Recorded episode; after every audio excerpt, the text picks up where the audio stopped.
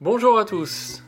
Ce podcast est l'idée originale de Maud et Fred, deux passionnés de trail et de sport. Ici, on parle de motivation, de conseils, de coups de pouce quand vous êtes au plus bas, De tout ce qui vous fera accomplir vos objectifs sportifs, peu importe l'ambition que vous avez. ouf, C'est le podcast pour que vous puissiez souffler. et vous réalisez pleinement dans le sport que vous aimez. C'est parti pour un podcast de Ouf. Ouf, c'est fou qu'on a retourné. Le fou, c'est l'original, celui qui s'écarte de la raison.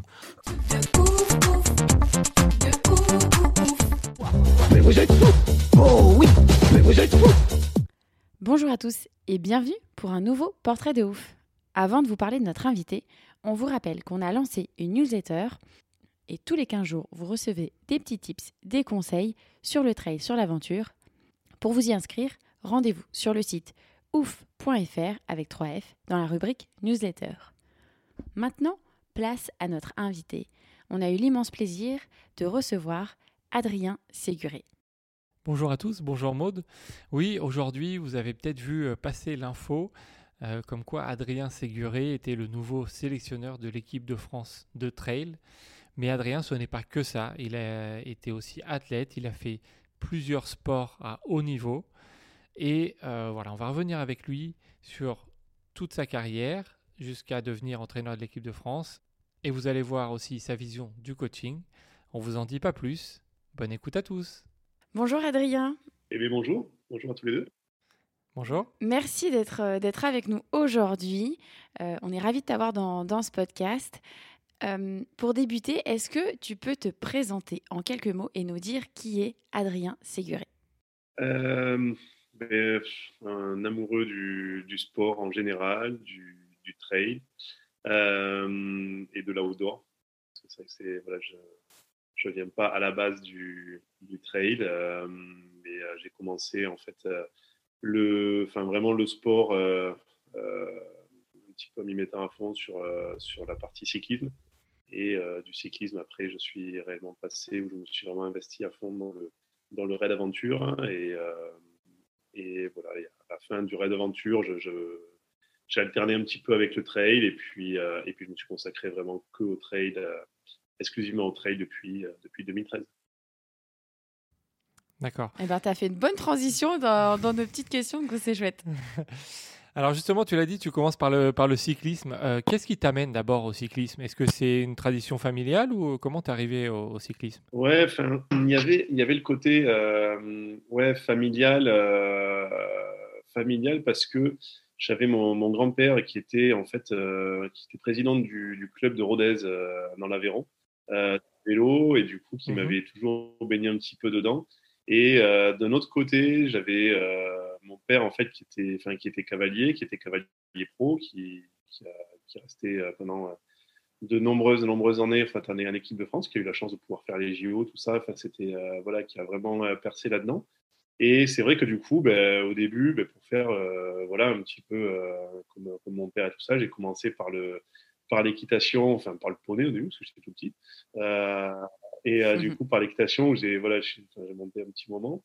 Et c'est vrai qu'à un moment donné, euh, j'avais quand même besoin de me dépenser un peu plus.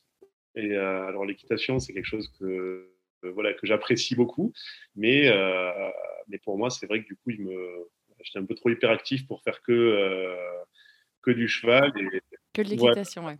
Tu es en train de dire que l'équitation, c'est pas sportif, attention. hein. ouais, j'ai- dit une fois à mon père que le jour où il porterait le cheval, ça serait un sport, mais que tant que c'était l'inverse, Oh. euh,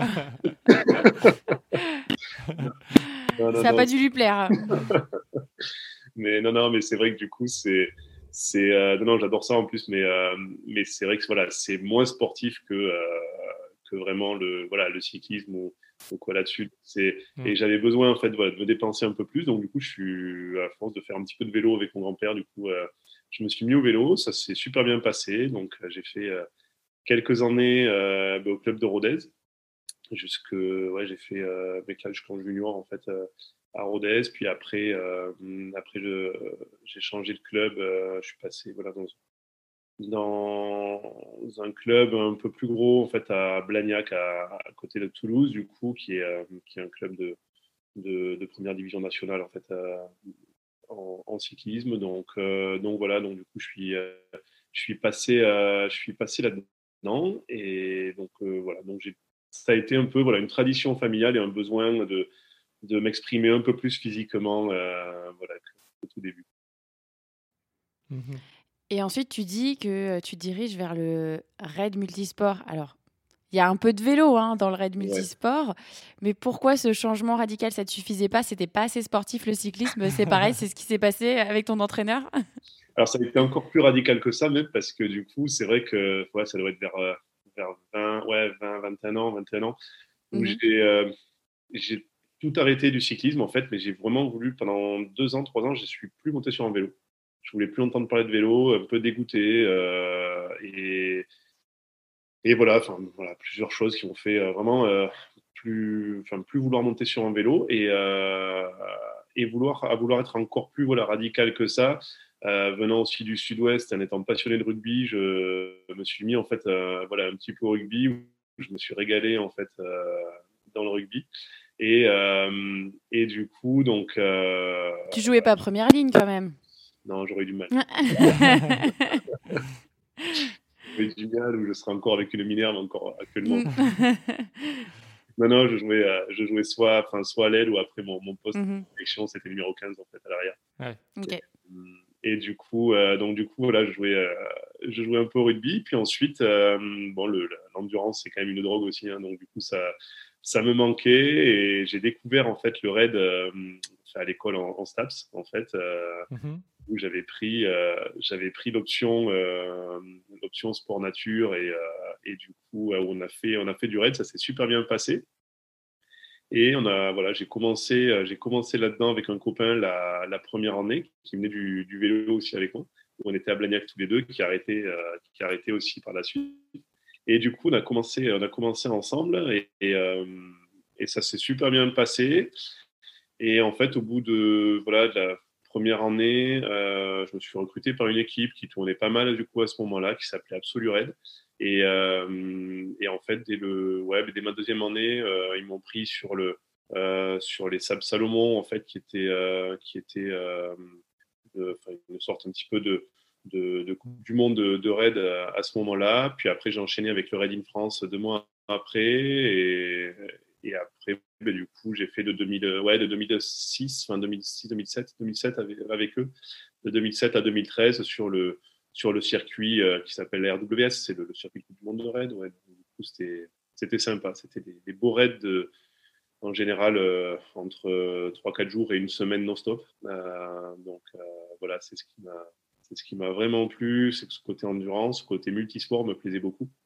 Et, après, il y a le côté vraiment aventure, orientation. Et je pense que ce qui me faisait vraiment, euh, vraiment kiffer le plus, c'était le côté équipe, en fait.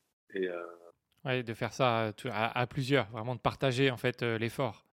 Ouais, tu, voilà, tu le partages. Et puis, et puis même au niveau entraide, c'est quand même extraordinaire parce que c'est, tu sais qu'en fait, la, la, ligne se passera à quatre. Et, et du coup, ça, c'est toujours, toujours de l'entraide. Et, et tu sais que tu pourras peut-être réussir ou briller un jour si tu penses d'abord à faire briller ton équipe. Et je trouve que c'est une école, en fait, c'est une école de vie qui est extraordinaire, en fait. Et, et c'est juste, ouais, c'est ce que j'ai toujours pas, voilà, arrivé à, à, retrouver des fois dans certains sports individuels. Et je mmh. trouve ça vraiment extraordinaire. Donc, euh, c'est peut-être ce qui m'a fait prendre vraiment goût aussi euh, et vouloir euh, continuer à fond dans le côté, dans le côté de l'entraînement, du coaching et tout ça. Le, voilà, euh, c'est toujours ce qui m'a plu. Mais c'est vrai que voilà, je n'ai jamais pu me mettre dans des états aussi, aussi loin, enfin d'aller aussi loin dans l'effort que lorsque c'est pour, pour une équipe, pour les copains en fait. Donc c'était vraiment des super expériences. Oui, alors justement de ces années raid à haut niveau, Qu'est-ce que tu en retiens? Euh, C'est quoi les meilleurs souvenirs que tu as il y, en a eu, euh, il y en a eu beaucoup. Il y a eu des beaux. Imagine, ouais. ouais. Il y a eu des beaux, beaux voyages. Il y a eu des choses un peu extraordinaires. Euh, mais je pense que je suis partagé entre le côté, le côté de retenir vraiment des, des moments qui était en fait magnifique en soi, dans des paysages magnifiques, complètement dépaysants, ou quand tu te retrouves au, fin fond du Brésil ou, sur les volcans de l'Équateur, justement, enfin, qui, sont, qui sont splendides en fait. Et d'un autre côté, de notre côté, c'est où on a, enfin, jusqu'où on a pu aller en fait avec l'équipe, euh, les, les, états euh, dans lesquels on a pu, euh, on a pu se mettre ensemble pour les uns pour les autres en fait, et, et ça pour moi c'est quelque chose, c'est une expérience qui est, qui est extraordinaire. Mmh et est-ce que pour ceux qui ne connaîtraient pas le Red Multisport, tu peux nous expliquer un peu les épreuves types euh, qui peuvent avoir lieu euh, et on va dire les distances, parce que là tu as parlé de 3-4 jours, mais on imagine qu'il y a des, des, raids un peu plus courts. Ouais, alors les raids, il peut y en avoir d'une journée, des petits raids multisports en fait d'une journée qui, peuvent mhm. être, qui, peuvent être, chouettes. Après, les raids vraiment longs, euh, quand tu pars sur 7 jours non-stop, là on parle de jour et nuit, c'est sans s'arrêter, c'est vraiment, là c'est vraiment hard. mais après, on est sur des sur des, des, activités qui vont être en fait le, alors le, VTT, euh, fait partie des, des, activités majeures, le trail, euh, mais le trail euh, mélangé à de la course d'orientation, parce qu'on est mhm. toujours en orientation en raid, on n'est on est jamais sur du, sur du balisé, donc ça c'est aussi passionnant et ce qui fait que tu peux gagner ou perdre en raid jusqu'à la dernière balise.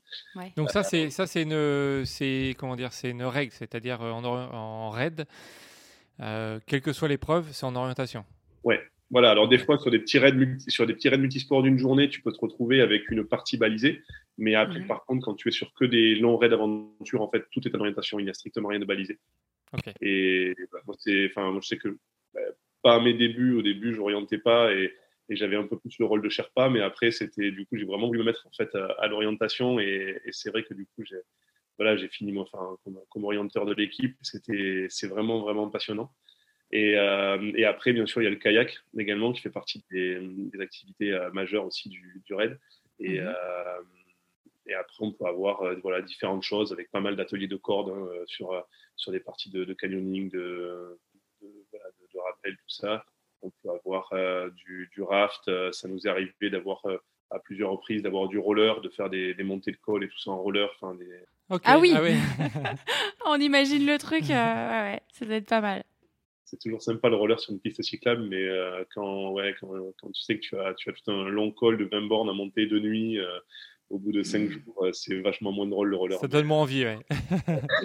oui, puis il faut, faut, pas être, faut pas être derrière parce que si, si les gens tombent, on, se les rattrape et du coup, il faut les pousser pour, pour monter. quoi. c'est ça.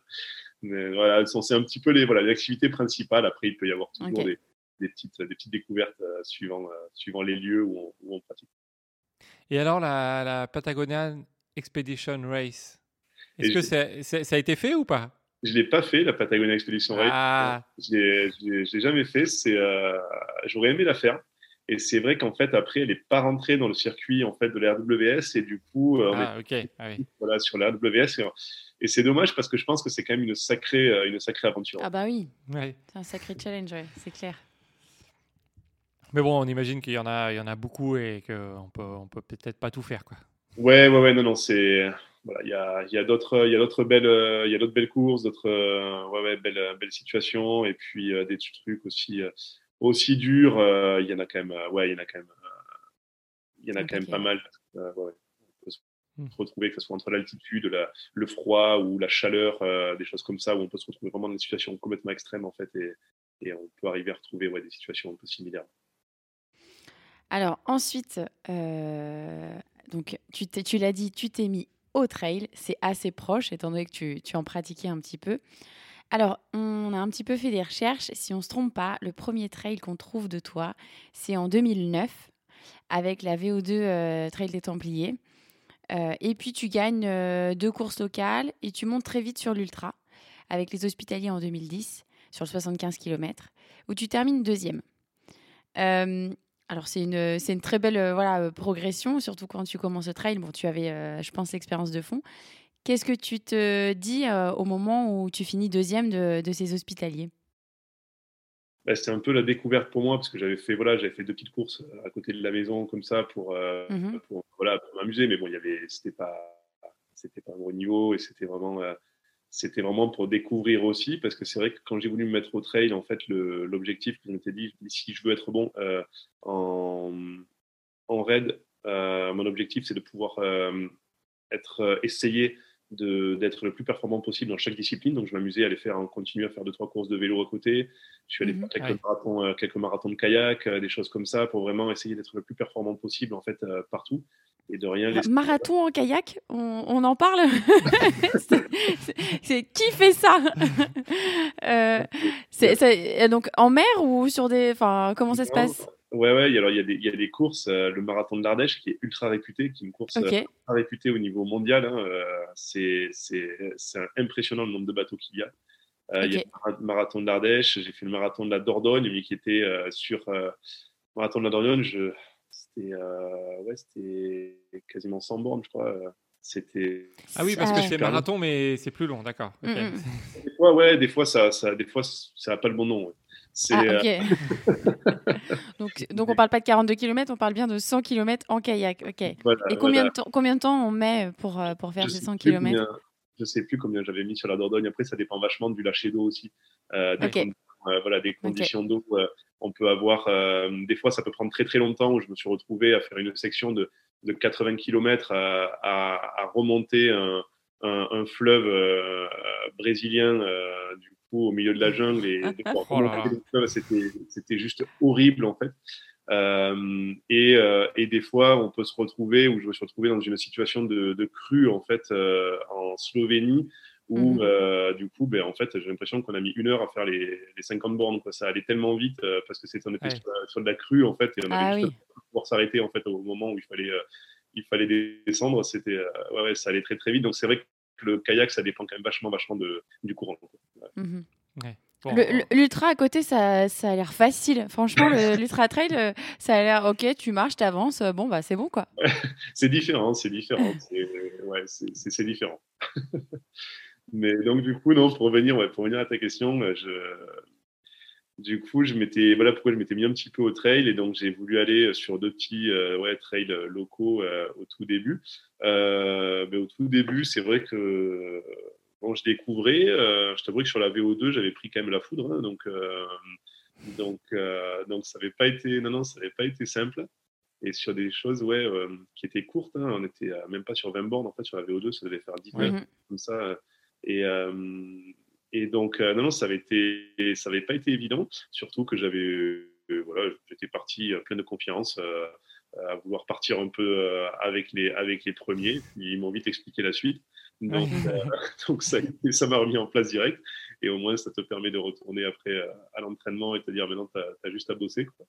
Mais donc, donc, du coup, non, non, j'ai voulu tester sur les hospitaliers parce que c'était un peu plus long et c'était bah, c'était un Aveyron aussi. Du coup, c'était voilà, j'ai voulu découvrir. Et, mmh euh, et cette année-là, ouais, je fais, je fais deuxième. Euh, alors, c'est vrai qu'on s'est rencontrés là, cette année-là avec Julien Jorot euh, parce que lui avait gagné. Mmh et, et, voilà, il avait fait une erreur de parcours en fait, et du coup, il avait coupé complètement une section. Et, et c'est vrai que du coup, le lendemain, il était mal à l'aise. Il m'avait rappelé pour s'excuser de voilà, c'était. Et en fait, on s'est rencontrés là, c'était assez rigolo. Euh, et, ça m'a fait découvrir un petit peu euh, ouais, le long, parce que c'était 75 et 4000, mmh euh, mmh cette course-là, et, et c'était, ça m'a vraiment plu. Donc, du coup, j'y suis revenu deux fois, je crois, après. Oui, d'ailleurs, l'année d'après, tu, tu, gagnes. Ouais, tu gagnes la course avec 40 minutes d'avance. Ouais. Et, et, après aussi, tu la gagnes une, une, deuxième fois avec une heure d'avance. après, il y a aussi d'autres, d'autres victoires, hein, le, la Transobrac, sur le format 105 euh, et d'autres podiums hein, aussi sur, de, sur des bonnes courses. Mais euh, quand, euh, quand j'ai regardé ça, quand j'ai regardé un peu tes résultats, je me suis dit, on a l'impression soit que tu n'as pas voulu ou que tu n'as pas pu t'exprimer au, plus haut niveau en trail. sur les grands trails internationaux, on a vu, j'ai vu une, une 13e place sur la Transgran Canaria, ce qui est déjà très bien, ce qui est hein. déjà énorme. Mais est-ce que c'était une volonté pour toi de ne pas aller euh, sur des grandes courses internationales ou, euh, ou est-ce que tu t'es dit j'ai pas le niveau et du coup j'y vais pas? Comment ça s'est passé euh, ça? Ben, En fait, j'ai vite arrêté. pas parce que ça me plaisait pas. Alors bon, la Transgrands je m'étais blessé en fait au début parce que j'avais mon sac en fait qui n'était pas arrivé de l'avion. Et du coup, ah. j'ai trouvé, j'ai trouvé une paire de chaussures en fait dans un magasin, la seule paire de chaussures qui avait à ma taille dans le magasin, et je me suis explosé les pieds en fait. je me suis explosé les pieds dès le début. C'est pas les meilleures conditions. Ouais. Non, non, alors du coup, je, je t'avouerai que je suis parti, euh, je suis parti de très très loin. Et donc, j'ai, bon, après, c'était cool, hein, j'ai, remonté un petit peu toute la course, mais, mais ça, a été, ça a été complexe. Et euh, non, après, c'est vrai que ça m'a fait arrêter très tôt parce que j'ai eu trois opérations d'un genou.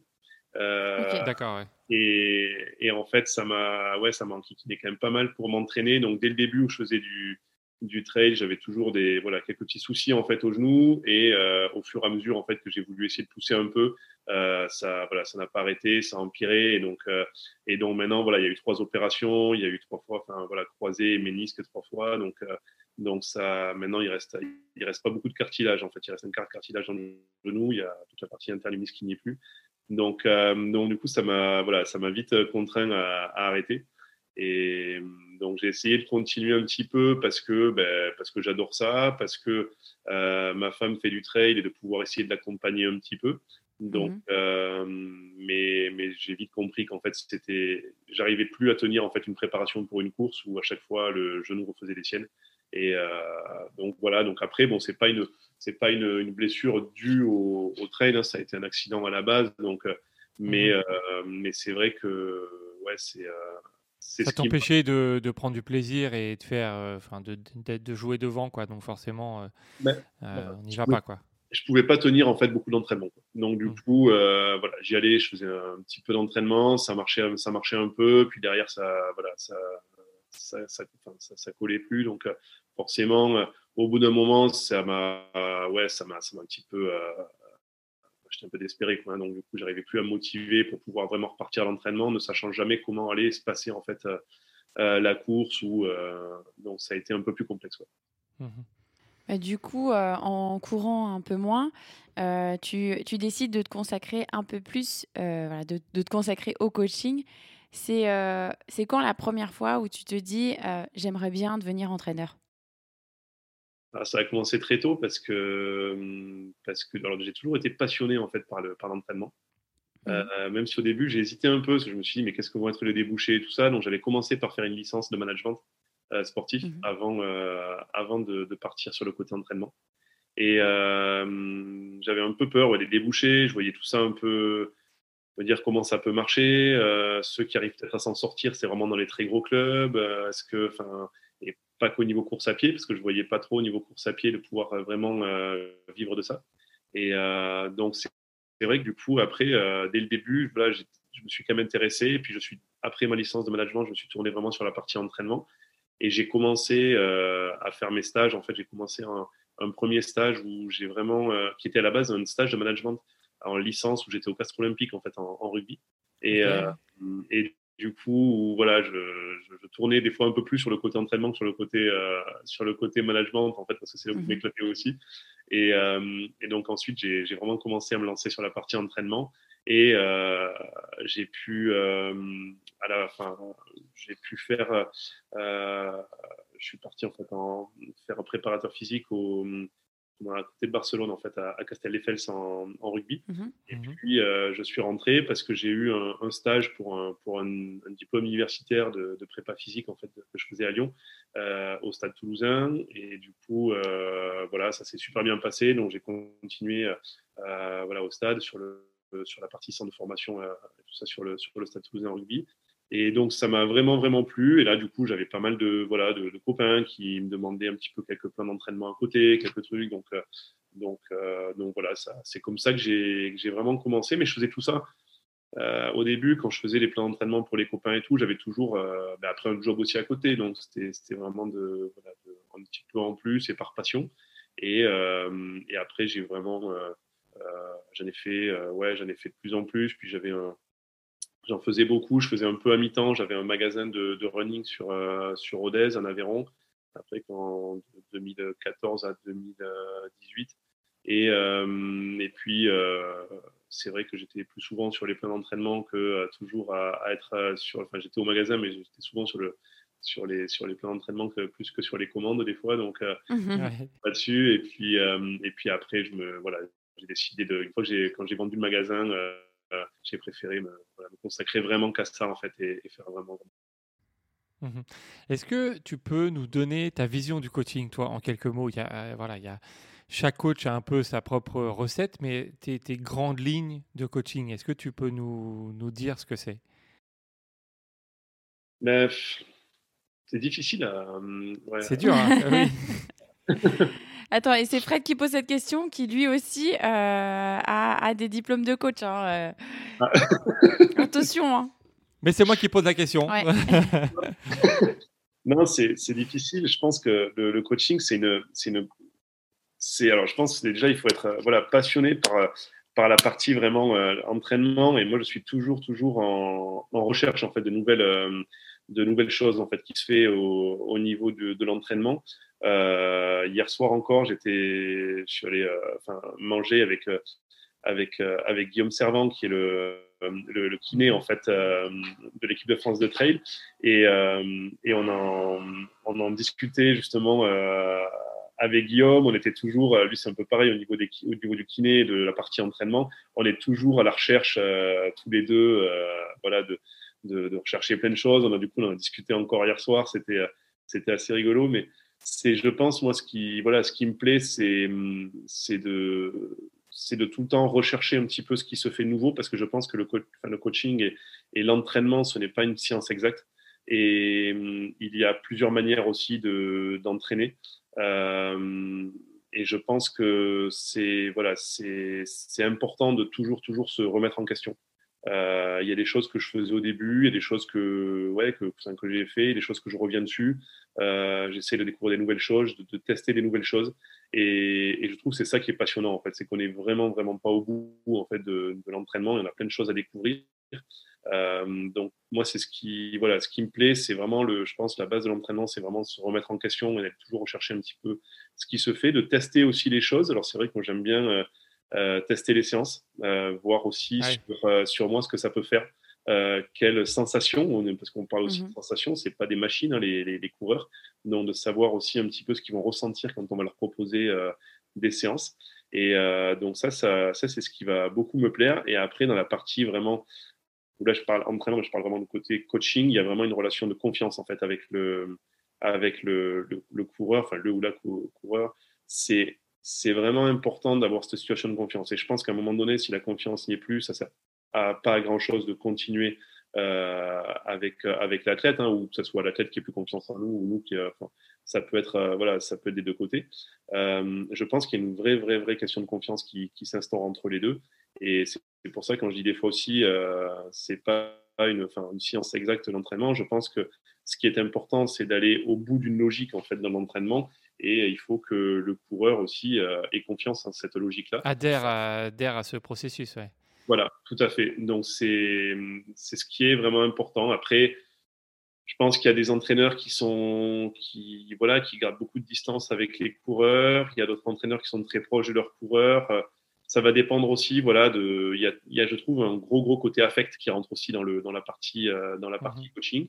Et, et c'est vrai que moi, c'est ce qui me plaît, c'est d'allier en fait cette partie euh, entraînement, recherche, de préparation physique, et ce côté aussi où euh, qui va être vraiment euh, côté un petit peu euh, affect, psychologique, à être vraiment très proche en fait du coureur et d'avoir beaucoup d'échanges, d'avoir le coureur va se confier beaucoup. c'est assez, c'est souvent ce qui revient dans les questions des coureurs. Euh, ce week-end, j'avais Arnaud Bonin qui, euh, était, euh, qui était à la, maison aussi pour, pour s'entraîner avec, avec Benjamin Roubiol. Et, et, et Arnaud me, me, posait, me posait la question. Il me dit Mais en fait, du coup, moi, des fois, je me, je me confie un peu, mais, mais j'essaie de quand même garder, voilà, de garder vraiment les choses pour moi et tout. Mais il y a beaucoup de coureurs qui se confient beaucoup à toi. Il y a, voilà, c'est vraiment des questions voilà, où il y a, je pense, ouais, beaucoup de beaucoup d'échanges, beaucoup de confiance en fait entre les, entre les deux. Et moi, c'est comme ça que je conçois vraiment l'entraînement. C'est cette histoire de d'avoir un vrai suivi d'entraînement auprès du, auprès du coureur et, et d'avoir, euh, d'avoir une vraie histoire de confiance avec lui. Le, par exemple, le côté plan d'entraînement, euh, si c'est juste pour donner un plan d'entraînement, moi, j'en fais pas. Et j'aime mmh voilà, j'aime pas ça. C'est soit je prends un coureur vraiment où j'ai envie d'avoir un vrai suivi avec lui. Si c'est pour pouvoir juste donner un plan, ça m'intéresse pas. Mmh ok. On voit.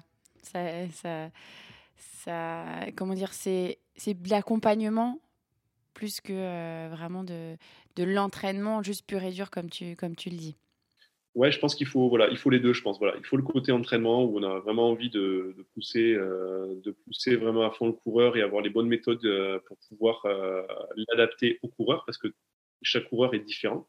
donc, il faut trouver les bonnes méthodes pour l'adapter à chaque coureur. Et par contre aussi de, pouvoir justement après avoir ce côté, ce côté accompagnement qui est, super important entre les deux. Ouais. Alors, tu euh, as eu plusieurs missions d'entraîneur. Donc, tu as aussi travaillé avec l'ANSI Athlétisme, l'ANSI Trail Running, les athlètes Kenyan Adidas sur marathon, jusqu'à devenir entraîneur et sélectionneur de l'équipe de France en fin d'année 2021. L'équipe de France de trail. Pardon, de trail. oui, oui, tout à fait. Oui, mais en fait, ça va de soi. En oui, fait. ça va de soi. J'explique même pas. Donc, Il y en a euh, peut-être qui connaissent pas euh, Adrien. C'est vrai. C'est pour ça. Équipe de France de trail. Merci, euh, Fred. Ça fait quoi quand on t'appelle pour prendre une nation en main? Voilà, sachant que c'est pas n'importe quelle nation, c'est la France. Il y a eu quand même pas mal de titres, de podiums. Ça met un peu la pression, non? Ben ouais, c'est. c'est vrai que euh, ouais sur le coup euh, non sur le coup j'y croyais j'y croyais pas trop. Euh, j'y croyais pas trop parce que parce que je suis plutôt jeune mais je me sens encore jeune pour pour mmh avoir ce poste là et c'est vrai que même si j'ai commencé tôt dans la partie dans la partie entraînement dans la partie coaching c'est vrai que il y en a à mon âge qui sont encore euh, coureurs de, très très haut niveau. Et, mm. du coup, c'est vrai que euh, voilà, ça a été aussi les blessures qui m'ont fait arrêter plus tôt, mais c'est vrai que je trouve que ça, fait, ça faisait presque tôt. Je m'attendais absolument pas euh, à ce coup de fil d'Olivier Guy, voilà, mm. qui est adjoint en fait, au, toute la partie hors stade en fait, partie. Et je m'attendais absolument pas à ça. j'étais J'étais en vacances en Corse, euh, j'étais en train de boire un café euh, à Corté avec, euh, avec ma femme et Guillaume Peretti, voilà, en train de boire un café en fait à, Corté. Et, et je m'attendais absolument pas à ça. Et non, j'ai eu un petit peu les, les, poils, les bras qui se sont un peu hérissés à ce moment-là. Et, et c'était quoi ta réponse? Tu t'as dit oui ou t'as dit oh là laisse-moi laisse-moi 48 heures laisse-moi finir mon café et on en reparle je l'ai rappelé le lendemain. ça va. non, non, je l'ai rappelé le lendemain. J'ai dit, écoute, euh, ouais, c'est bah, vachement valorisant, mais il faut que je réfléchisse un petit peu aussi, parce que mine de rien, j'avais mis des choses aussi en place à côté. Euh, je manageais le, le team TSL, euh, avec le TSL Auto mhm. aussi à côté, qui est mhm. un, un, team élite.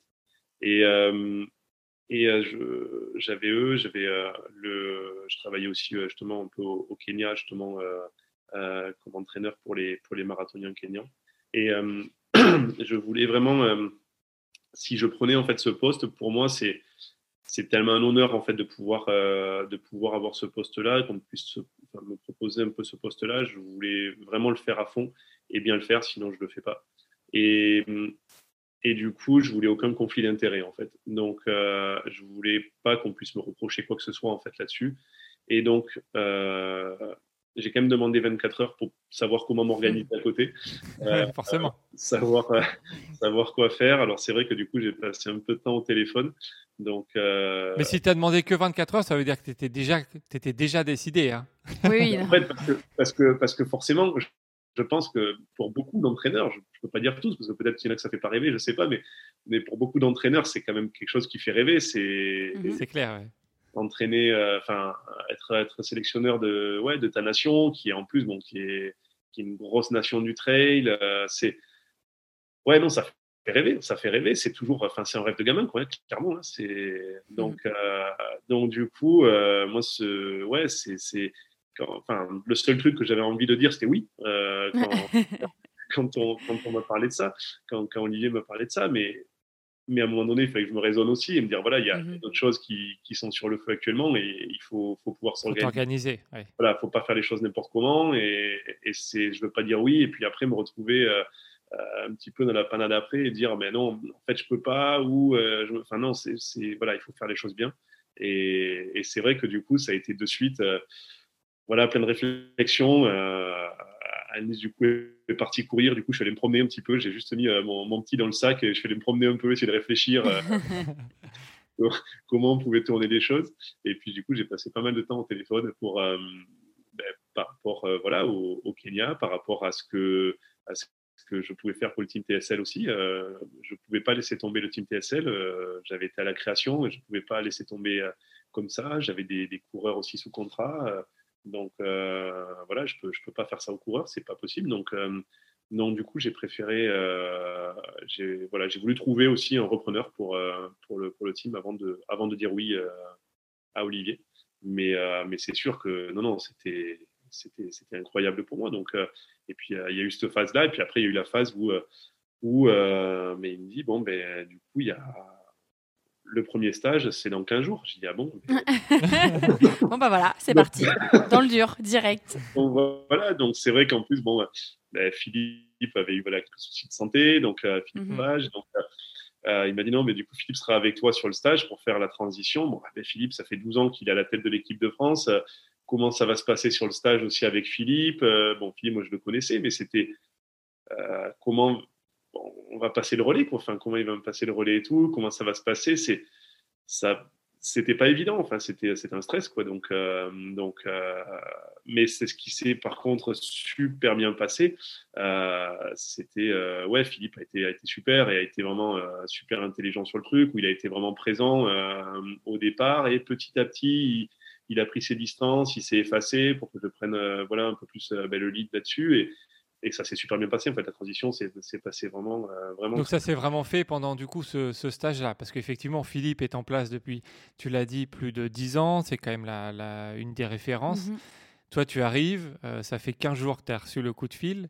Euh, c'est ça, ça s'est passé progressivement pendant le stage, du coup. C'est ça, c'est ça. Ça s'est passé vraiment progressivement. Alors c'est vrai qu'au début, quand j'ai demandé à Olivier et à Philippe, euh, dire bon, mais qu'est-ce qui est prévu pour le stage? Ben vas-y, fais le programme. J'ai ah merde, mais du coup, ah. euh, donc voilà. oui, comme ça, tu es rentré dans le vif du sujet. Ah ouais, ouais, ça a été de suite. Il a fallu, il a fallu, voilà, il a fallu être dedans direct. Quoi. Donc c'est, euh, c'était, non, non, c'était, c'était vraiment. Vraiment, voilà, vraiment sympa. Ça a été un petit stress au début, mais en fait, ça a été bien. Puis honnêtement, on a, une équipe de coureurs qui est, qui est, voilà, qui, qui est extra. On a vraiment des, des super personnes, quoi, euh, que ce soit les filles ou les mecs, c'est vraiment, vraiment extra. On a, il y a un staff, honnêtement, qui est, qui est incroyable. On ne peut pas espérer mieux au niveau, au niveau du staff. Donc, euh, ça, a été, euh, ça a été super. Et je parle du staff. Il y a, voilà, comme je dis, il y a, il y a un des kinés qui bossent sur Genève. Hier soir, on était en train de manger ensemble, on s'est fait un resto tous les deux. voilà, c'est, mmh c'est voilà, il y a vraiment des super relations qui se sont, qui se sont tissées. Et c'est, non, c'est, euh, je pense que je ne peux pas être mieux entouré euh, pour, pouvoir, euh, pour pouvoir prendre ce poste-là. Et maintenant, ça, voilà, tout, se passe, tout se passe très bien. Alors, la, plupart des, trailers et des traileuses en équipe de France, ils ont déjà leur, leur coach perso. comment toi, tu abordes ça avec donc, les stages, les rassemblements, en amenant tes entraînements à ta sauce pour que ça matche bien avec leur entraînement perso? Ben, Après, alors du coup, c'est hum, là, ça a été fait assez rapidement, en fait, par rapport à ce stage-là. Euh, ça a été fait assez rapidement. Maintenant, euh, là, on a un stage du, 28 mai au 4 juin, euh, qui mmh sera le stage de préparation pour le championnat d'Europe, et mmh. qui vont se passer aux, Canaries, là, sur l'île de la Palma, début le 2 juillet. Et Là, ça va être un petit peu différent. Là, on sera vraiment en grosse phase de prépa. Donc, euh, ce que j'ai prévu de faire, c'est euh, dans le programme de la semaine prochaine, de faire tout le programme en fait du stage. Là, ça va mhm. être un petit peu délicat aussi parce que l'on va avoir des coureurs qui vont, qui seront euh, en prépa pour le championnat d'Europe. On va en avoir d'autres qui vont être, qui vont revenir en fait le, dimanche, qui, qui courront à, à, Zegama. Donc, ils vont rentrer de mhm. Zegama directement au stage. Il y a ceux qui vont courir le championnat de France. Euh, de trail court, de trail long qui seront aussi le 27 et le 28 mai. Euh, donc, en fait, les programmes vont être assez différents selon les coureurs. Donc, je vais devoir adapter beaucoup en fait les programmes en fonction de chaque coureur. Donc là, ça va demander mhm. un peu plus de, temps de préparation. Euh, mais ce que j'ai prévu là de faire, c'est d'envoyer. En fait, je vais faire dès, dès, maintenant le programme pour envoyer en fait ce programme à chaque entraîneur de chaque coureur qui seront convoqués en fait à ce stage, pour qu'eux puissent vraiment aussi en tenir compte et que l'on puisse savoir une discussion entre, ben, entre entraîneurs aussi pour pouvoir si pour eux il y a quelque chose qui ne colle pas, s'ils veulent adapter quelque chose. Moi, je suis complètement ouvert à tout là-dessus et, et, de pouvoir justement mettre, en place, mettre en place ça. Pour moi, en fait, l'objectif, c'est d'avoir les coureurs dans la meilleure forme possible au moment de l'objectif. Donc, c'est pas d'aller à contresens de leurs entraîneurs. Ok, donc c'est vraiment travailler en bonne intelligence. Quoi. Tout, le monde, tout le monde est concerté pour que en fait, ce soit euh, aux, intérêts des, athlètes. Voilà, pour moi, c'est super important. Ouais, c'est super important. Pour moi, c'est que, que l'athlète en fait comprenne la logique. C'est qu'il comprenne aussi, il a l'athlète, il a confiance en son entraîneur. Donc, c'est qu'il euh, sache en fait que son entraîneur est, euh, voilà, va dans, dans, le sens aussi du stage et tout ça, qu'il est OK avec ce stage-là. Et tout ça, en fait, ça va mettre le coureur en confiance. Un coureur en confiance, un coureur en principe qui marche. Mmh ok. Bah, oui, c'est un bon, un bon travail. Mais ça doit pas être simple. Ça doit pas être simple parce que, comme tu le dis, chaque, chaque athlète est différent. Il y a des objectifs de partout. Donc, euh, ça doit être compliqué. Après, il y a, donc, il y a de plus en plus d'intérêt euh, pour, pour cette sélection en équipe de France de trail. On le voit depuis, euh, depuis 2009. Euh, il y a les, de plus en plus de, bons, on va dire, qui, qui, prétendent à l'équipe de France. Mais il y a toujours de très bons athlètes français qui sont absents. On va penser à Thibaut Barognan, François Daen, Aurélien Dunan-Palaz, Camille Brouillat, Audrey Tanguy, par exemple, et d'autres. Comment toi tu l'expliques, tu l'expliques ça Est-ce que à un moment donné, tu vas essayer de les appeler pour les convaincre?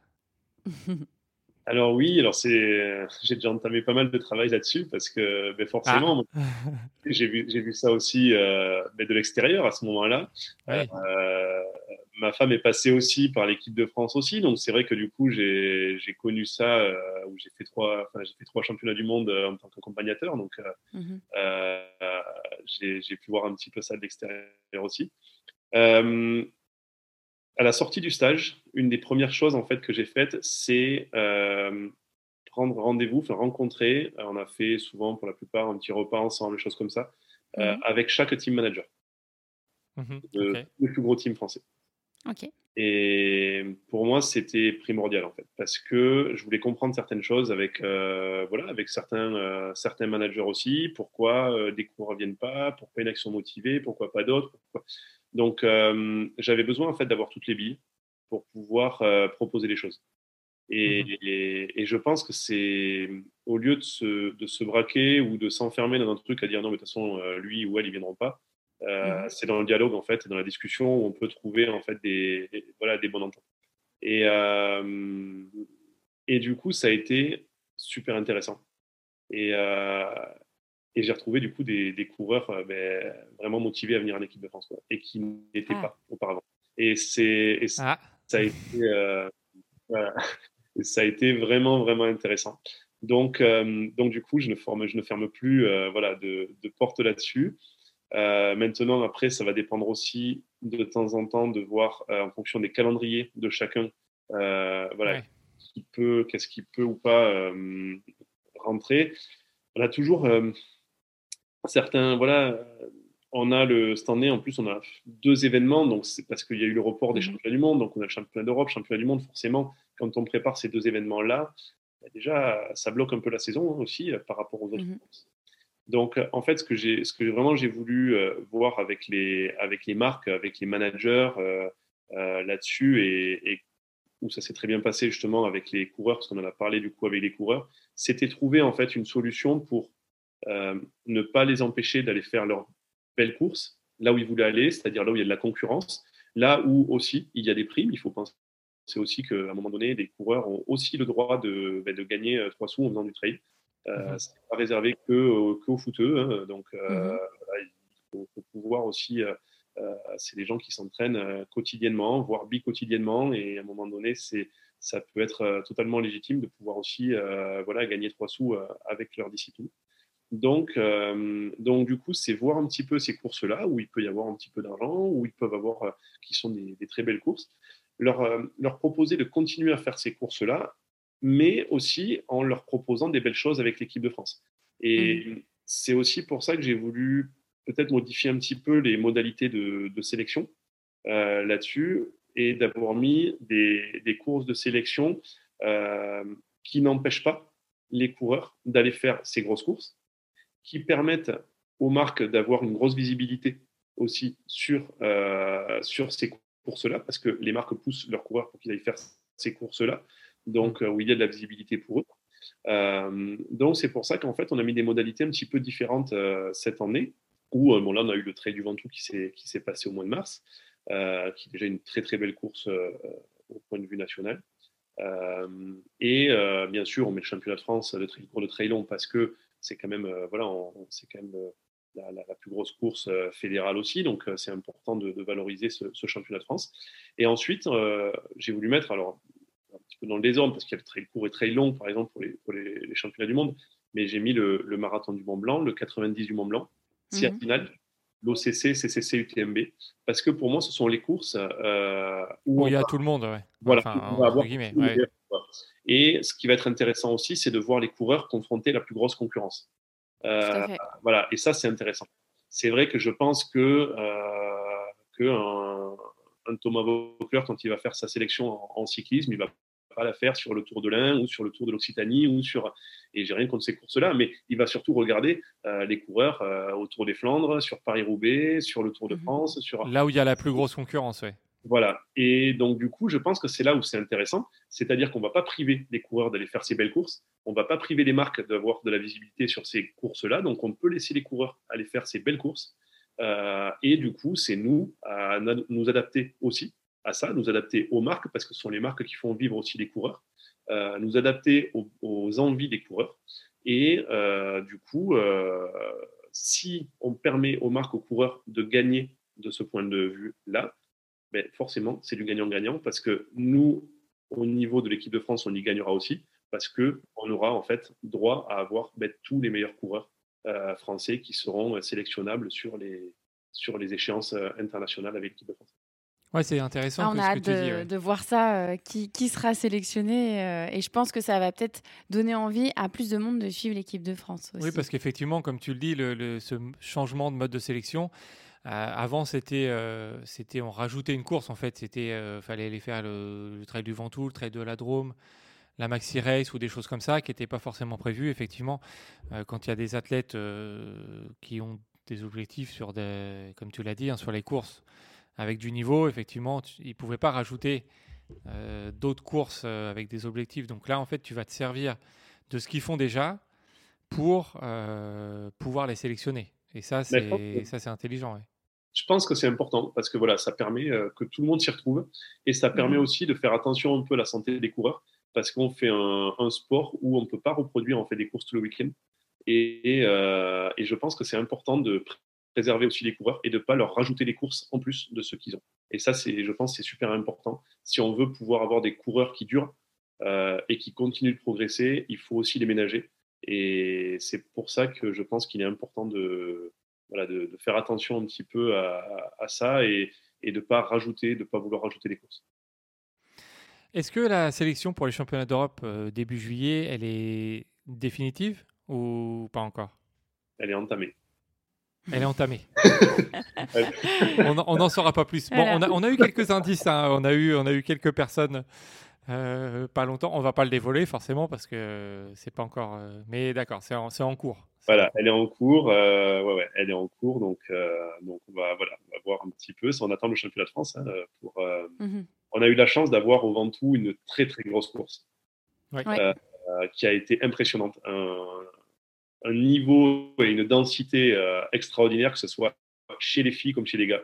Et hum, on a toujours eu, en fait, il y a toujours eu sur cette course-là du gros niveau mais autant de densité en fait à aussi haut niveau, euh, moi au Trail du Ventoux, je me rappelle pas en fait avoir vu autant de monde. Euh, C'était très serré devant. Hein. C'était, ça, se joue à, ça se joue à quelques minutes, euh, voire moins de, moins de, des fois quelques secondes. Ça. Non, non, ça a été super intéressant. Enfin, pour nous, c'était, c'était génial. Et, et, même pour les coureurs, c'est plaisant parce que du coup, c'est, vrai qu'ils ont une, là, une, très, très, vraie, enfin, une très, très belle valeur en fait de leur, de leur performance là-dessus. Donc, c'est, non, non, c'est vraiment intéressant. Donc, donc voilà, donc ça nous a permis de voir de très, très belles choses. Mais euh, on dévoilera, euh, on dévoilera la, la, sélection au, voilà, deux jours après le, championnat de France. Ok, On suivra ça. Alors, on a, on a parlé de coaching d'élite jusqu'à présent, euh, mais euh, je crois que tu coaches aussi des personnes amateurs, on va dire normales. Comme nous. Comme nous, voilà. Euh, pour les faire progresser. alors, quel est le côté qui te plaît le plus entre les élites et les amateurs? C'est quoi, quoi la différence en, fait? Ben, Moi, ce que je trouve intéressant, c'est que du coup, c'est déjà, c'est pas la même chose enfin, c'est pas la même chose. Ça, va permettre du coup de ne pas. Euh, ben, on est obligé aussi de se creuser un peu la tête dans le sens où on ne peut pas mettre les mêmes séances. Hein. C'est, faut, il faut adapter tout. Donc, euh, c'est ce qui va être intéressant, c'est de, de, faire des choses différentes. C'est. Euh, ça, enfin, ça va. Alors, des fois, ça, ça peut prendre euh, en général un petit peu moins de temps que les élites, parce que les élites souvent ont besoin de ben, déjà, nous, on va passer beaucoup de temps sur l'entraînement parce que quand ils sont à un ou deux entraînements par jour, forcément, ben, il faut pouvoir planifier euh, plus d'entraînement. C'est souvent mhm. plus de temps aussi passé avec eux ou au téléphone en fait euh, là-dessus. Donc forcément, ça va demander beaucoup de temps. Donc c'est vrai que le, côté, le côté euh, entraîneur de cours élite est pas spécialement évident. C'est passer beaucoup, beaucoup, beaucoup de temps sur chaque personne. Euh, donc, c'est vrai que du coup, là, euh, sur le côté amateur, euh, ça, voilà, ça va permettre de, d'être un peu plus light en fait là-dessus. Mais après, quelque chose qui est très intéressant parce que on va avoir des personnes totalement différentes qui recherchent complètement des choses différentes où ça peut être que le parti, que le côté plaisir. Alors bon, s'il faut adapter une séance ou pas, ça va être bon, c'est pas grave, on va s'adapter, c'est super. Mm-hmm. Euh, d'autres qui vont quand même se, voilà, bien se prendre la tête aussi là-dessus, à, presque être presque plus rigoureux que certains coureurs élites et à, vouloir tout suivre à la lettre, en fait. et c'est et, euh, et c'est vrai qu'en fait, on a des personnes qui sont très, très, très, très différentes en fait là-dessus. Donc, euh, moi, c'est ce que j'apprécie en fait, c'est d'avoir ce, ce côté-là, voilà, de, de personnes où on a des, ouais, des, des, visions différentes de la discipline, des visions différentes de l'entraînement. Et c'est pas pour ça euh, qu'ils s'entendent pas, parce que là, c'était en, février, moi je suis parti en vacances euh, pour une fois. Du coup, j'étais parti au Kenya en vacances, pas pour travailler. Euh, mmh. À la base, on devait faire des vacances un peu en famille, donc on était prévu de partir avec Annelise et, et les deux petits. Et en fait, on s'est retrouvés à 16. Donc, ah euh, ah. ça faisait une grande famille. mais euh, du coup, bah ouais, euh, bon, mais tu pars quand même dans le côté, dans, le, dans le pays de la course à pied. Du coup, tu mmh proposes un copain, puis un autre copain, puis en fait. Ah, ça dérive vite, hein, ça dérive. les coureurs, ils deviennent vite des copains. Et du coup, et c'était cool parce qu'en fait, on s'est retrouvé avec des, des, très bons coureurs comme, comme Arnaud Bonin, comme Fred Tranchant, comme mmh Audrey Tanguy, Benjamin Roubiol. C'est des coureurs qui sont au très haut niveau. Euh, et à côté de ça, euh, j'avais des copains que, que j'entraîne qui ont euh, un niveau bien inférieur en fait, hein, et où ils se sont super bien entendus. C'était, ils ont partagé quand même voilà un maximum d'entraînement aussi ensemble. Ça a mmh été et, je trouve que c'est ça qui est, qui est, génial aussi dans, dans notre, dans notre sport, c'est de pouvoir avoir ce partage-là que l'on ne pourrait pas avoir dans notre sport. Donc, c'est clair. Je trouve que c'est vraiment, vrai, c'est vraiment intéressant. Mmh alors, euh, aujourd'hui, c'est un peu l'escalade à, l'ultra. On le voit, euh, il y a beaucoup de coureurs qui voudraient tout de suite faire un ultra parce que peut-être c'est très médiatisé. Euh, UTMB, forcément, Diagonale des Fous. Il y en a beaucoup qui veulent faire ça sur la première ou leur deuxième année de pratique. En tant que coach, qu'est-ce que tu, tu, leur dis à toutes ces personnes qui veulent, dès le départ, dès la première année ou la deuxième année, se dire allez, je tente un UTMB, je tente une diagonale parce que, parce que ça a l'air fou, parce que ça a l'air magique et, et, euh, c'est ce qui me fait rêver. Quoi. Ben, je comprends que ça peut faire rêver parce que euh, moi, en plus, venant du raid, j'ai pas fait des choses très courtes en fait. Euh, Alors, ne suivez pas l'exemple d'Adrien. Hein. je, comprends que ça, je comprends que ça peut faire rêver. Mais après, je trouve qu'on met beaucoup trop d'importance en fait euh, à l'ultra par rapport euh, par rapport au trail euh, par rapport à l'ultra trail. Au trail en fait au trail court au, trail long. Et je pense qu'on met beaucoup trop d'importance là-dessus. Parce que c'est vrai que c'est un peu c'est la course au, toujours plus. Je trouve, mmh pour moi au bout d'un moment ça rime plus à grand chose en fait. C'est ça rime plus à grand chose parce qu'on se retrouve des fois sur des distances où bah, qu'on soit euh, bon coureur ou euh, coureur un peu plus amateur, euh, ça revient, bah, à la fin, c'est que le rando, hein, parce qu'on se retrouve des fois sur des distances où je vois qu'on propose des choses où sur, ouais, sur des sur des, des, 48, des 72 heures de, ouais, sur des 72 heures, et je parle des fois même pour les premiers, hein, pour les premiers, et pas pour, pas pour en plus ceux qui seront un peu plus milieu de peloton et tout. Et, et je trouve qu'en fait, on, à la fin, je ne sais pas si on peut encore parler de course à pied. Et, ça me gêne un petit peu. Alors c'est vrai que des fois, euh, il y en a qui vont me dire ouais, mais il en faut pour tout le monde. Oui, oui, bien sûr, il en faut pour tout le monde. Mais de vouloir en fait avoir toujours cette escalade à toujours plus, toujours plus, toujours plus pour pouvoir en fait dire mais regarde, euh, j'ai réussi à faire ça ou euh, pour se faire brosser un peu le lundi quand on revient au boulot. Mmh je trouve ça un peu moyen et, et, en fait on presque on met de côté des courses plus courtes ou quand je vois que on va euh, parler des fois, euh, enfin, je, pas pour le petit milieu de vraiment de connaisseurs, mais, mais euh, on va vraiment parler de beaucoup plus de, par exemple, d'un tort des géants pour des gens de l'extérieur que d'un cierzinal. Moi, je trouve ça un peu aberrant en fait, quoi, parce que c'est parce que quand on sait le, le, le niveau, le niveau physique, le niveau d'entraînement, le, le, niveau des coureurs qu'il peut y avoir en fait, et le niveau de performance qu'il peut y avoir sur un cierzinal, c'est tellement stratosphérique euh, et, et, je trouve dommage de faire passer en fait des, des courses où la densité est totalement moindre, euh, où, euh, le pour moi c'est plus la même discipline, c'est plus le même sport en fait réellement. Après, euh, on fait plus la même chose et hum, moi j'ai plus l'impression de retrouver une course comme le Tour des Géants comme en fait comme un raid quoi, parce que parce mmh. que euh, on passe pas notre temps à courir quoi. Enfin c'est c'est une aventure, mais on, peut court pas beaucoup ouais, effectivement. Voilà. Pour moi c'est une aventure, mais, mais le mot trail running dans le mot trail running il y a running et, et c'est vrai que je je conçois plus en fait ces courses-là comme des courses d'aventure plutôt que des courses de trail running en fait. Et euh, mmh. donc c'est vrai que je dissocie un petit peu ça. Alors peut-être voilà, ça va, il y en a qui seront pas d'accord. Hein, je, je, je, suis là, je suis là vraiment au débat. Mais euh, je trouve qu'on on dénigre un petit peu en fait les courses courtes où on a souvent un, très très gros niveau, où on a des, des, athlètes qui sont vraiment extraordinaires, qui s'entraînent énormément parce que ça ne veut pas dire que c'est pas parce que tu fais du cours que tu t'entraînes pas beaucoup. Parce que ah pour non, avoir, pas du tout. Ouais.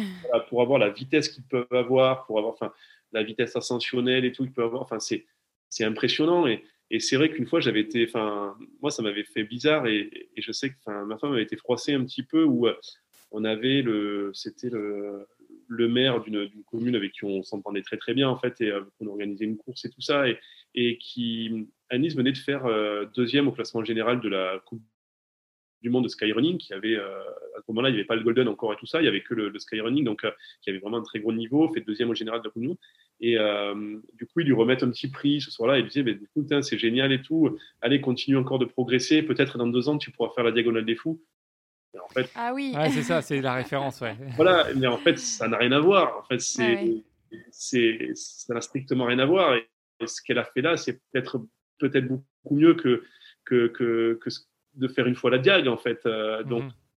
c'est, c'est là où, voilà, dans la tête des gens, c'est toujours un petit peu, euh, un petit peu là-dessus où on parle, on parle, on parle de l'ultra. Et quand on montre du trail à la télé, c'est souvent sur des, des, petits reportages d'un JT ou d'une chose comme ça où euh, on va montrer le marathon des sables, on va montrer euh, des fois la fin de course de la Diag. Et en fait, on met, je trouve qu'on met pas assez en fait le. Enfin, tout le monde a du mérite de le faire et que ça soit le dernier comme le premier. Mais on peut pas dire que voilà, c'est toujours celui qui fait le, le, plus de temps en fait euh, sur une épreuve qui euh, mérite le plus. Euh, c'est faux. Donc, euh, donc du coup, je pense qu'il faut voilà, il faut être. Enfin, moi, je suis assez vigilant des fois sur les conversations, voilà, où on met toujours l'ultra en avant et où des fois, j'ai des coureurs qui, qui, viennent me voir et qui me disent, bah, je commence la course à pied ou qui viennent même au club, hein, qui, qui, qui dit je commence la course à pied parce que l'année prochaine je veux faire l'UTMB. Mais, oui. mais ouais, c'est ça, ouais.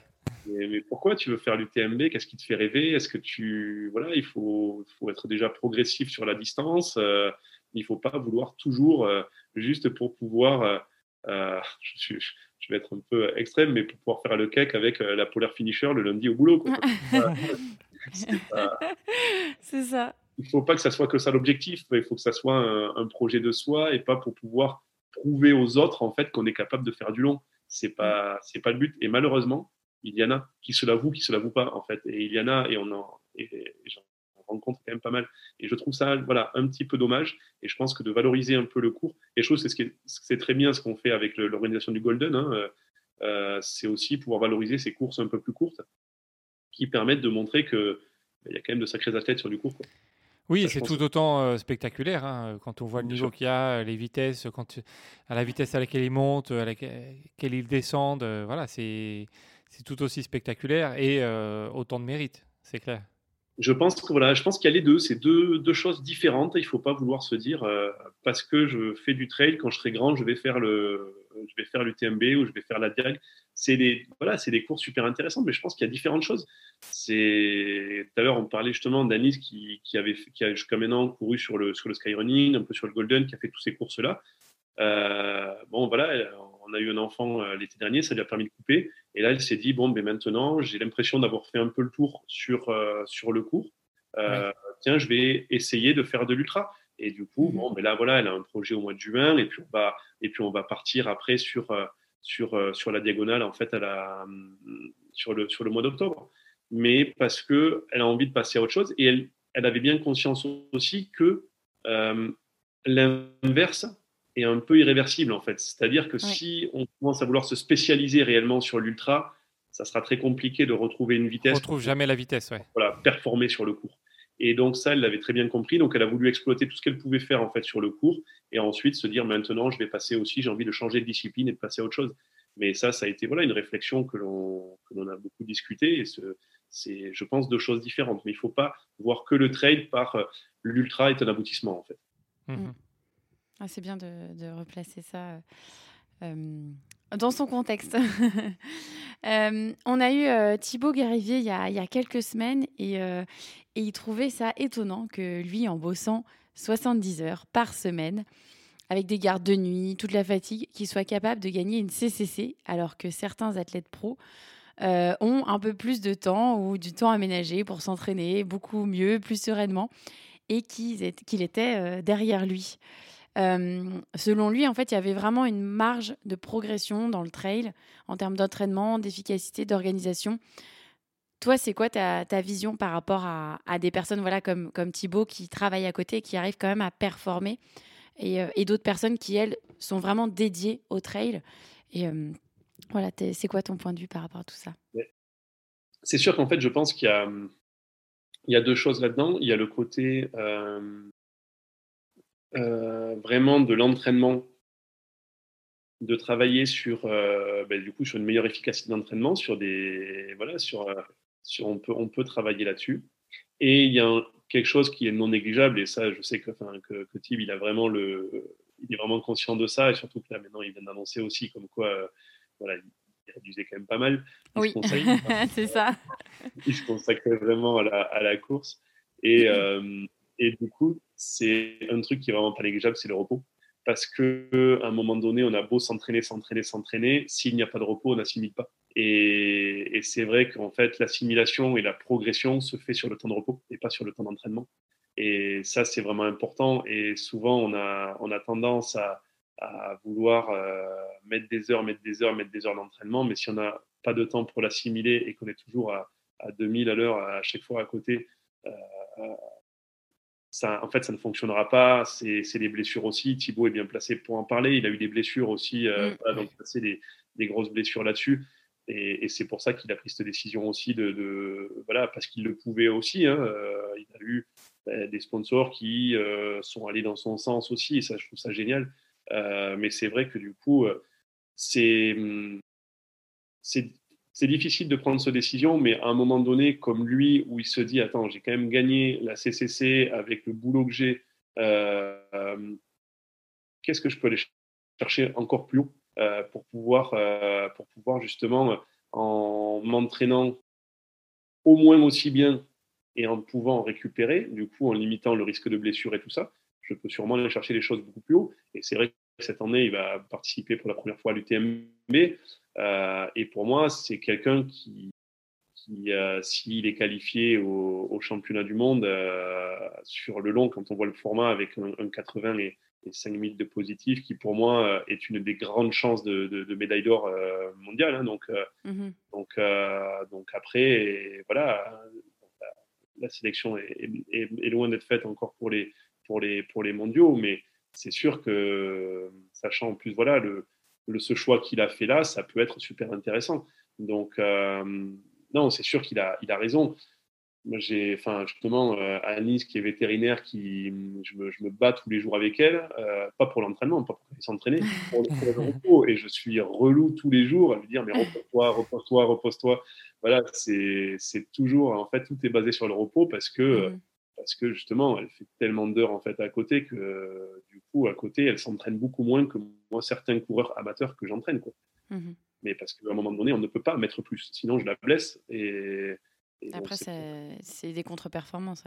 Voilà, donc je pense que oui, on a toujours à, chercher euh, des, des, nouveaux, euh, des nouvelles méthodes d'entraînement, euh, d'être nous en tant qu'entraîneurs plus performants en fait sur la partie entraînement et, et également les coureurs doivent arriver à mettre plus de repos euh, plus de temps d'assimilation de l'entraînement. Et forcément, avec les deux, euh, ces deux facteurs, forcément, la performance euh, augmentera et le risque de blessure diminuera. Mhm. c'est important. Très important le repos. Et ça, je pense que c'est parfois difficile à faire, à faire passer comme message. Hein. en tant que coach, quand on dit, voilà, cette semaine, on y va tranquille. Mais tout de suite, les coureurs, c'est oui, mais du coup, ma progression, c'est fini. Ça s'arrête, ouais, ouais, c'est ça. mais c'est compliqué, ouais. C'est compliqué. C'est dur, Il, y en a, qui l'acceptent très bien. Euh, il y en a d'autres, c'est très complexe. Il y en a des fois, c'est vrai que je me, je me, bats un peu pour ça, mais, mais c'est. Euh, voilà, par exemple, j'entraîne Audrey Tanguy et, et, euh, et, Audrey, encore hier soir, elle part sur le, sur le mute. C'est vrai que du coup, elle est toujours tendance à des fois faire une petite, une petite balade à côté, avec en famille, les choses.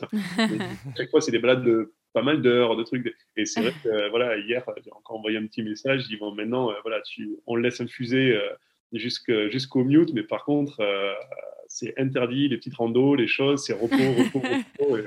Et... Euh, voilà, c'est vraiment. C'est euh, piscine.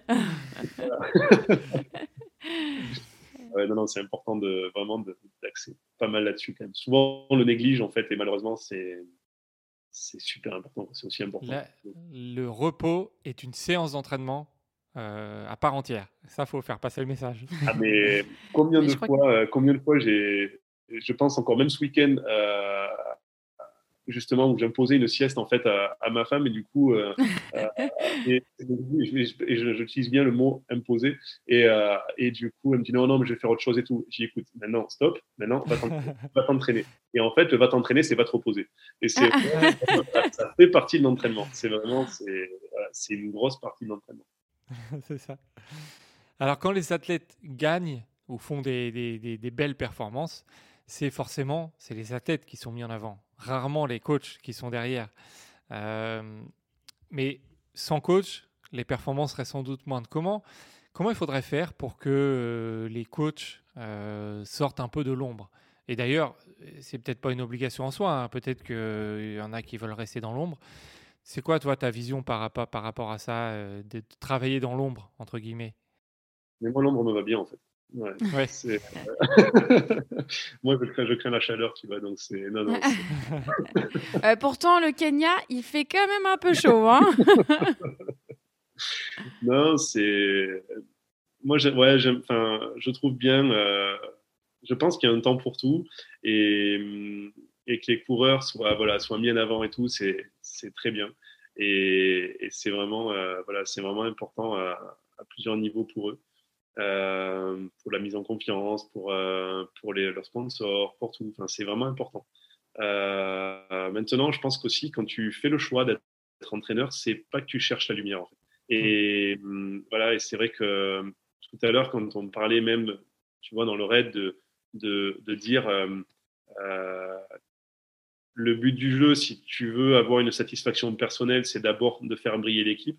Moi, c'est ce que je vais retrouver beaucoup euh, à ce niveau-là, en fait. Et, euh, et, moi, ce qui m'importe, en fait, c'est si je peux mettre en lumière, en fait, le coureur, si je peux mettre voilà, ma pierre à l'édifice pour ça, ben, moi, je suis le plus heureux, en fait. Je suis le, je suis le plus content, mais je demande surtout pas d'être, mis en avant. Et je pense qu'il y a des entraîneurs peut-être qui recherchent ça, je ne sais pas. Euh, c'est ouais, c'est peut-être pas la chose que l'on parle le plus, mais ouais, moi je suis assez pudique en fait là-dessus et, j'aime bien euh, voilà rester un peu plus dans l'ombre par rapport à ça et, et c'est ce qui voilà c'est ce qui me plaît. C'est c'est euh, ouais ouais ouais c'est vraiment c'est vraiment c'est vraiment intéressant. Je vais plus le justement, bon, je fais des fois référence à, ça parce que c'est une passion, mais par exemple au rugby ou un, joueur, un, 9 mhm. ou un 10, en fait, qui, qui vont faire jouer, qui, qui, qui, sont là pour, pour donner les ballons et faire briller les autres, en fait. Et, et je trouve que c'est, on a plus, euh, on a plus ce rôle-là, en fait, euh, mhm. un petit peu d'essayer de d'orchestrer un petit peu l'avant-course, de, de temps en temps d'essayer de d'aider, d'orchestrer un petit peu plus la, la, la, stratégie de course mais après, c'est après, ben voilà, ça va être euh, comment on dit, ça va être les ailiers qui vont briller ou ça va être voilà, là c'est un peu la même chose. Là, c'est après c'est au, au, coureur à, à, faire sa course, à briller. Et, et, je pense que nous, on est là pour euh, pour essayer d'établir une stratégie d'entraînement, des fois de, de course. Euh, après, le but du jeu aussi, c'est de rendre aussi un petit peu les coureurs autonomes là-dessus, euh, parce qu'ils peuvent aussi des fois être autonomes dans dans l'entraînement, adapter, adapter deux, trois petites choses et du coup les rendre autonomes. Et, et nous, on est là pour, voilà, pour les aider au maximum, pour les mettre, pour les mettre le, le, plus en confiance possible, physiquement et mentalement. Et après, et après c'est au coureur de faire les choses. Et puis, et puis je pense que, enfin, moi, en tout cas, dans mon, dans mon cas, c'est. Ouais, je, suis, voilà, je suis bien. je suis bien derrière et, ça, me va, ça me va très très bien. Ouais. Euh, est-ce que tu as un modèle ou un coach de référence sur qui tu t'appuies ou euh, qui t'inspire? Pas vraiment. Euh, pas vraiment. Je... Non, je, je, peux admirer beaucoup de, beaucoup de, de, coachs et dans la course à pied comme hors course à pied. Mmh parce que je, voilà, je suis un passionné de tous les sports et c'est vrai que je, je, regarde beaucoup ce qui se fait à côté parce que j'estime que on n'a pas euh, la science exacte en fait dans la course à pied et qu'il y a beaucoup beaucoup de choses qui se font aussi de bien ailleurs et je pense que c'est très intéressant de prendre de prendre aussi un petit peu exemple ailleurs de ce qui peut se faire de bien. Mais non, il y a beaucoup de choses qui, qui se font de bien chez beaucoup d'entraîneurs. Euh, voilà, j'aime bien prendre, euh, ouais, prendre un exemple, certains entraîneurs, mais, mais, mais je ne vais pas avoir un coach, enfin, un voilà, modèle en, soi. Mmh ok. Si on te donne la possibilité d'entraîner qui tu veux dans le monde, tu peux choisir qui tu veux. Est-ce que tu choisis quelqu'un en particulier? Bon, j'ai déjà choisi ma femme, donc c'est déjà pas mal. Ah, ah c'est la meilleure réponse. Maintenant, on va passer aux questions qu'on pose à tous nos invités. Euh, est-ce que tu as un objet fétiche que tu emmènes avec toi dans tes courses ou dans tes déplacements euh, de coach? Ok. Si tu devais rencontrer Adrien Séguré, qu'est-ce que tu lui dirais? Euh, y avait, il y avait le droit à un joker ou pas sur la, sur la réponse euh, c'est toi qui vois. On, peut t'en donner un, mais tu, si tu l'utilises, tu vas le griller pour ouais, exactement. c'est vrai que c'est super difficile à répondre à cette question. Euh,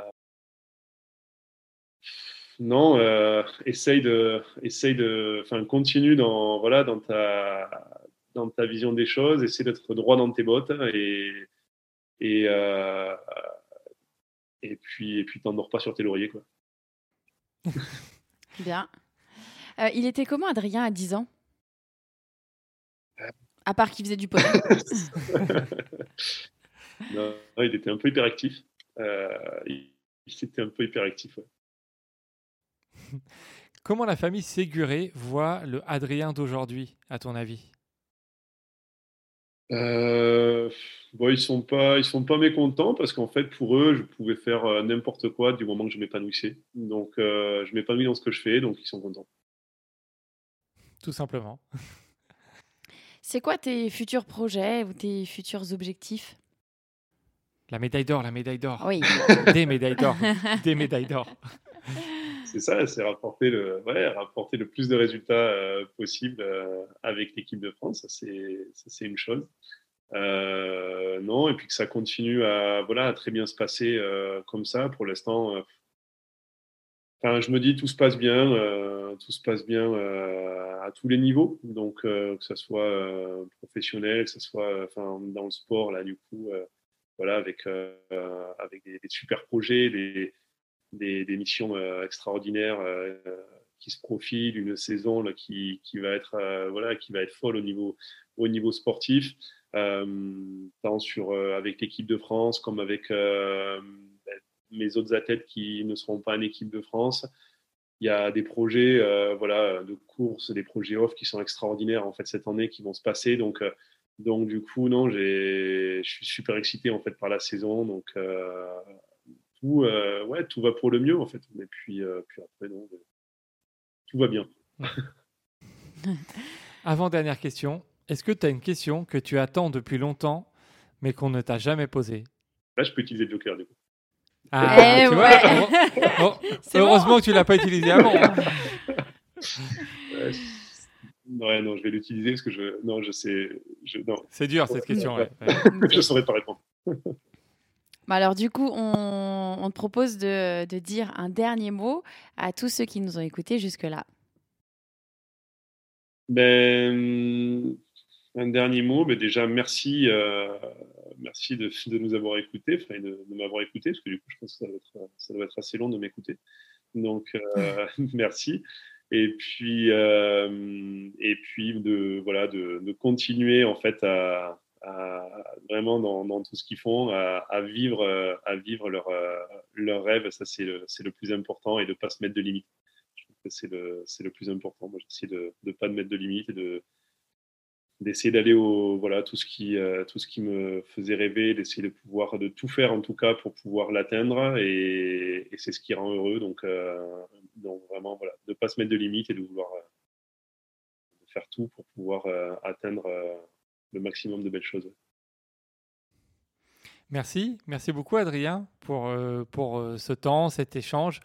On aurait eu encore mille autres questions, mais à chaque fois, euh, voilà, c'est toujours le temps qui, qui, qui nous oblige à, terminer. Donc merci beaucoup pour, pour le temps et, cet échange. Ben, merci à tous les deux, c'était vraiment sympa. Merci beaucoup. Et quant à vous, chers auditeurs, on vous dit à très bientôt pour un nouvel épisode. Merci à tous d'avoir écouté cet épisode. On espère que ça vous a plu, que vous en avez appris un peu plus sur Adrien et sur son métier et sur ses futures missions de, sélectionneur. En tout cas, nous, on va continuer à le suivre. Et on espère que vous aussi, ainsi que l'équipe de France, voilà, parce qu'il y a, de belles perspectives. Donc ça va être très intéressant de suivre, de suivre la saison. N'oubliez pas, si vous avez aimé cet épisode et si vous aimez ce qu'on fait, on compte sur vous pour nous laisser des petites étoiles et des petits commentaires à la fin dès que vous quittez l'épisode. Voilà, ça va vous prendre une minute, mais une minute pour euh, nous, ça représente beaucoup. Donc on compte sur vous et on vous dit à bientôt pour un nouvel épisode.